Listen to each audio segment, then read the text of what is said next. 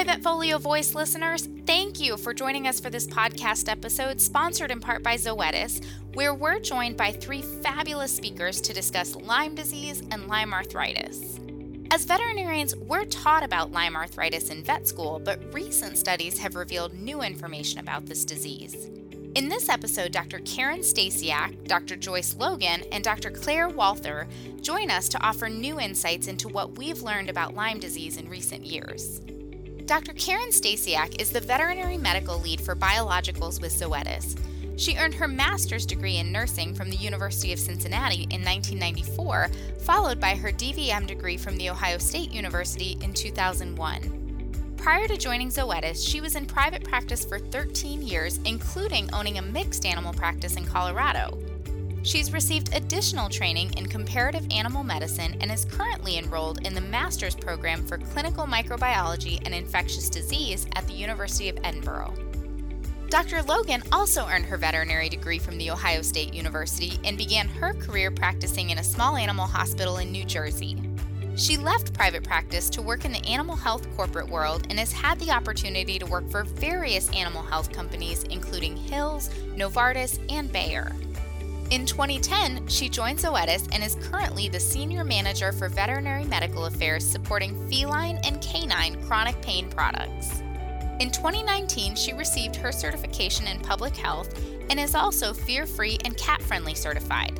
She has special interest in the areas of veterinary communication, pain, and vector borne diseases. Perfect for this podcast on Lyme disease. Dr. Walther is originally from the Midwest and received her Bachelor's of Science and Doctorate of Veterinary Medicine from Purdue University. She has a small animal clinical focus and practiced outside of Indianapolis for four years before joining Zoetis in 2016 to foster her passion for education, research, and innovation in the field of veterinary medicine. At Zoetis, she was the technical lead for the launch of ProHeart 12 and Simparica Trio, two products that I love and use frequently. And it's the love that she shares for her family, both human and animal, that fosters her drive to enhance our ability to detect, prevent, and treat disease within the field of veterinary medicine. I am thrilled to have them with us for this episode. Let's get started. Dr. Stasiak, I know you're working on your degree in infectious disease and your dissertation associated with Lyme disease, and you've been in clinical practice. What are three new things you know now about Lyme disease that you wish you knew when you were in practice?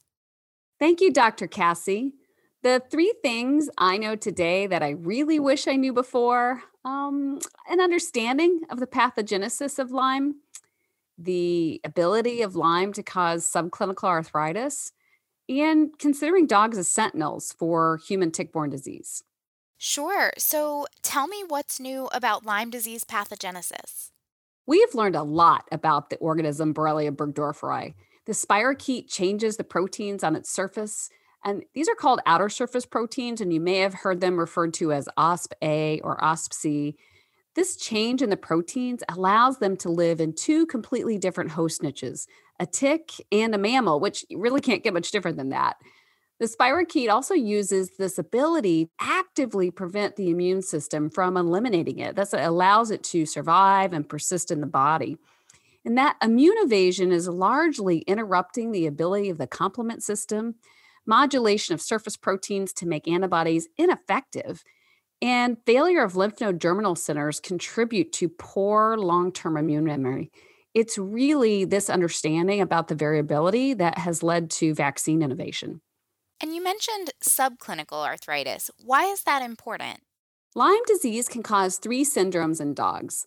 Lyme arthritis is the most common clinical presentation. Less common is progressive renal failure, termed Lyme nephritis. And we now know that dogs may develop subclinical arthritis. Uh, we rely on our eyes as veterinarians doing physical exams, but the awareness that this significant inflammation can occur without overt lameness is a concern. We do not fully understand what this means for the client owned dog. Does it set them up for chronic osteoarthritis, cruciate tears, decreased quality of life? This awareness makes me committed to preventing Lyme disease in dogs. That's a great point, Dr. Stasiak. You know, the jury is still out about whether dogs get chronic osteoarthritis from Lyme, but it certainly seems like it could be possible. There was a really interesting study done looking for bacterial DNA in the joints of dogs with naturally occurring ruptured ACLs. And surprisingly, 14% of the dogs with naturally occurring anterior cruciate ligament rupture, arthropathy, were positive for Borrelia DNA. You know, it warrants more study for sure, but it's definitely food for thought. No kidding. I have never heard that statistic about connecting ACL injuries potentially to Lyme disease. So, how does knowing dogs can serve as sentinels for tick borne diseases matter to veterinarians?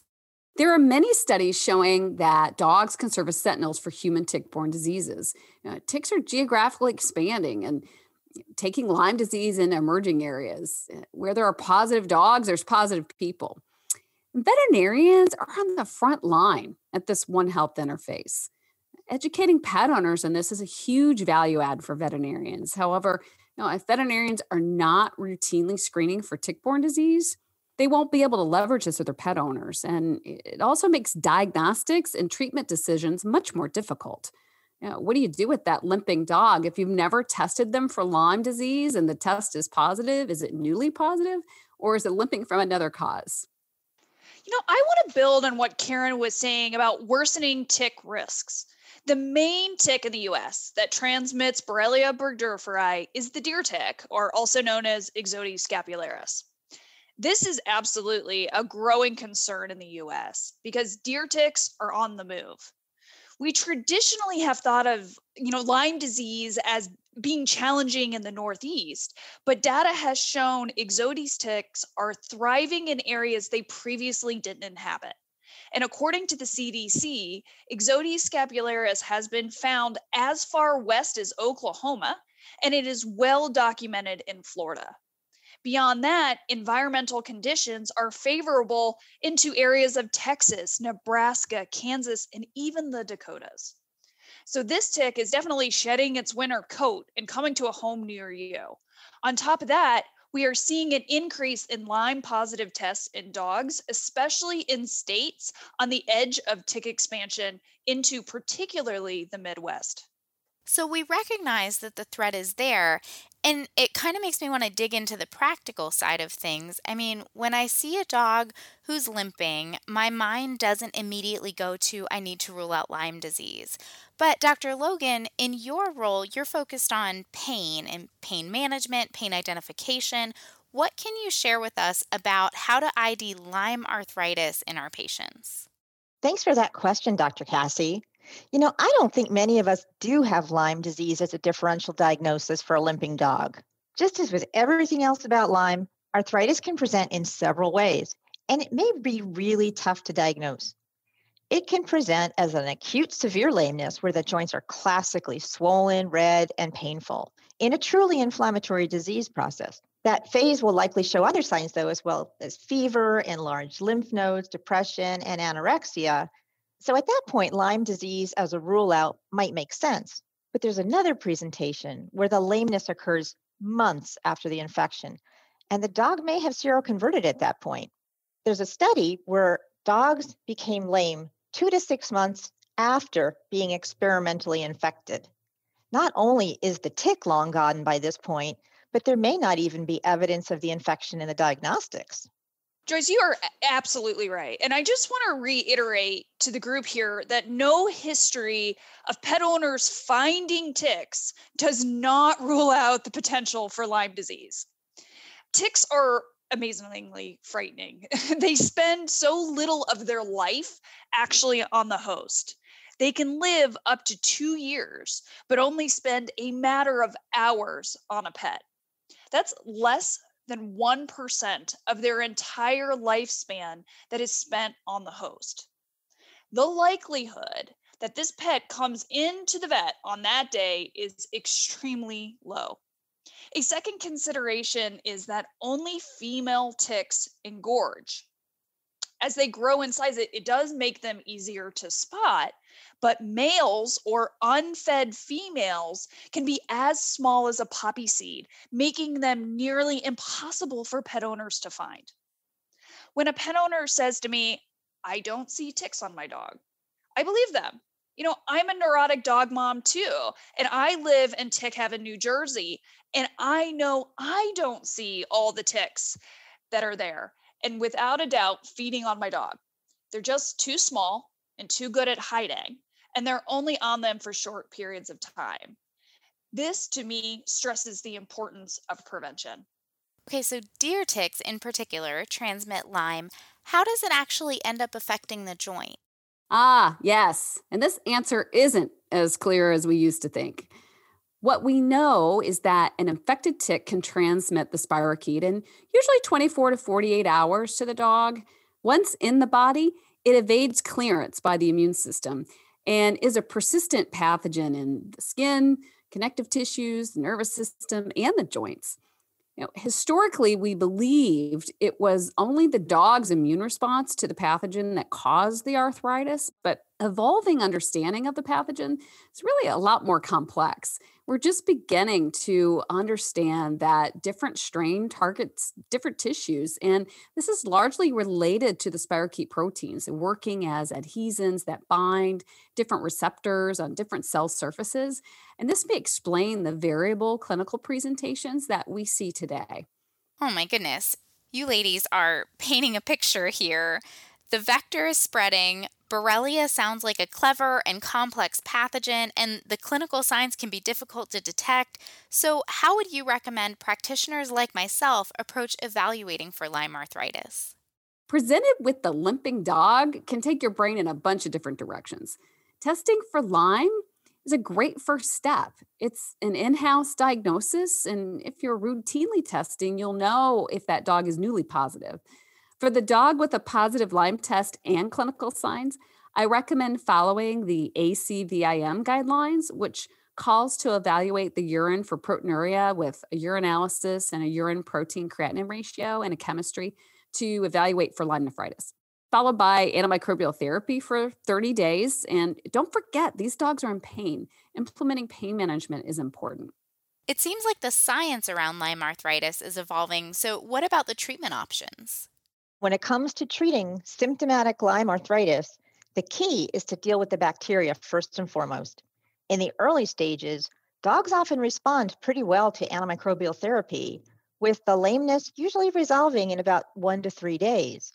The antibiotics should be prescribed for 30 days, which is the guidance that you can find in the ACVIM consensus statement online.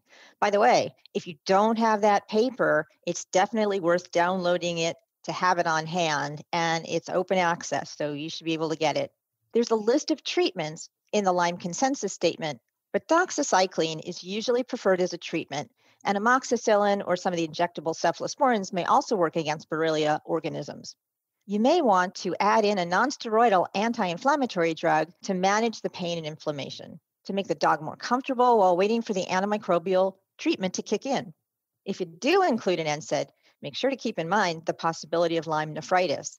That's why what Dr. Stasiak said, it's really helpful to get a baseline urinalysis and urine protein ratio at the time of diagnosis. I really appreciate the approach to the diagnosis and treatment that Dr. Logan and, and Stasiak shared with us. For me, though, a key, key factor is awareness of the risk and proactive approach to prevention. You need to know your foe here. So ask yourself, what is the Lyme risk in my area? Do I have Ixodes ticks?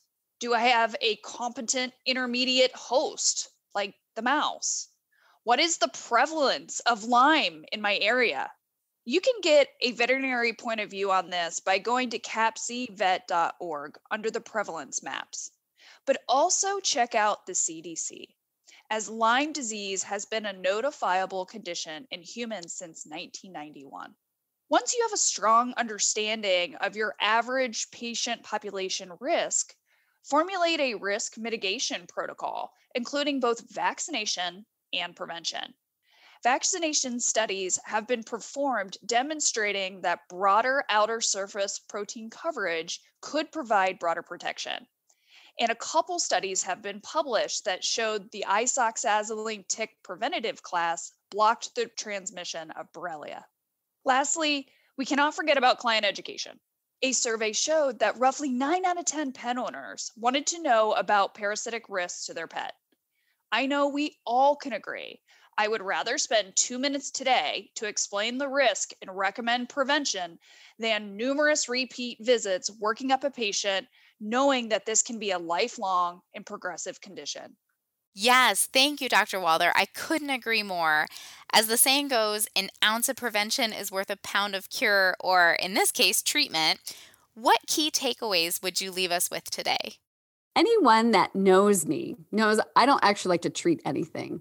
I like to prevent disease. You know, vaccination has historically been and remains one of the most cost effective and safest forms of medicine we can deliver.